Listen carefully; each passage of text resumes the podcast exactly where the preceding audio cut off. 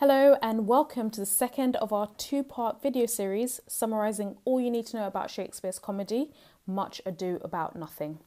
In the first video, we summarised the entire play and all you need to know about the play itself, and in this video, we'll look at key characters as well as key themes and symbols. In terms of the characters, the first two set of characters to be aware of are Claudio and Hero. Hero is a foil for Beatrice, a foil meaning a character who, in many ways, illustrates the deficiencies within another character, and they are thus a contrast. Hero represents a normal woman and courtship for the time, so she represents the polite and formality kind of uh, approach when it comes to courtship. She doesn't seem to be inf- infatuated with Claudio, but is happy to marry him. And Claudio is also a bit of a foil for Benedick. He is rash and immature, whilst Benedick, in contrast, appears much more rational. Beatrice and Benedick are also other key characters to be aware of. So, Beatrice and Benedick are much less conventional in terms of their romance at the time.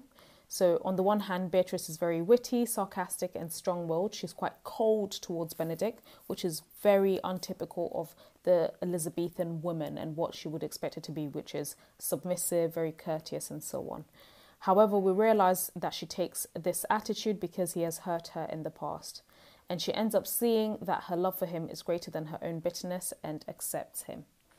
On the other hand, we also find that Benedick is hesitant to get involved and he appears scared of commitment.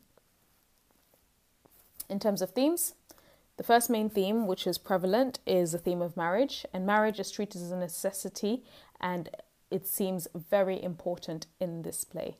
So, characters go through a lot to get married, especially Hero and Claudio. Deception is important in these marriages because there's constant line and confusion, mainly when it comes to Hero and Claudio. And this reflects a popular idea of the time. All marriages had deception and cheating within them. This is also a story about love. Uh, however, love is really not the central goal of the characters. Do bear in mind contextually that people at the time married to form strategic alliances and strategic partnerships and much less for love. However, Beatrice and Benedick fall in love as a result of their mutual hate.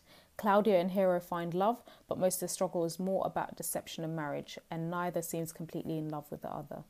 This therefore suggests that love is only one part of marriage. Gender is another important theme, so the characters in play, in the play often fit stereotypes. Hero is portrayed as the ideal woman, and both genders in this play distrust one another. Both the men and the women think the other will cheat in marriage. And Beatrice and Benedick say they don't like one another because they seem to be looking for an ideal form of the opposite gender. Indeed, they're using the want for this ideal as an excuse to not admit their feelings.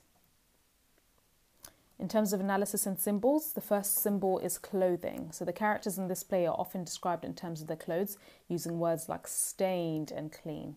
So in this way, clothes are symbolic of the state each character is in at different parts of the play. So that's all.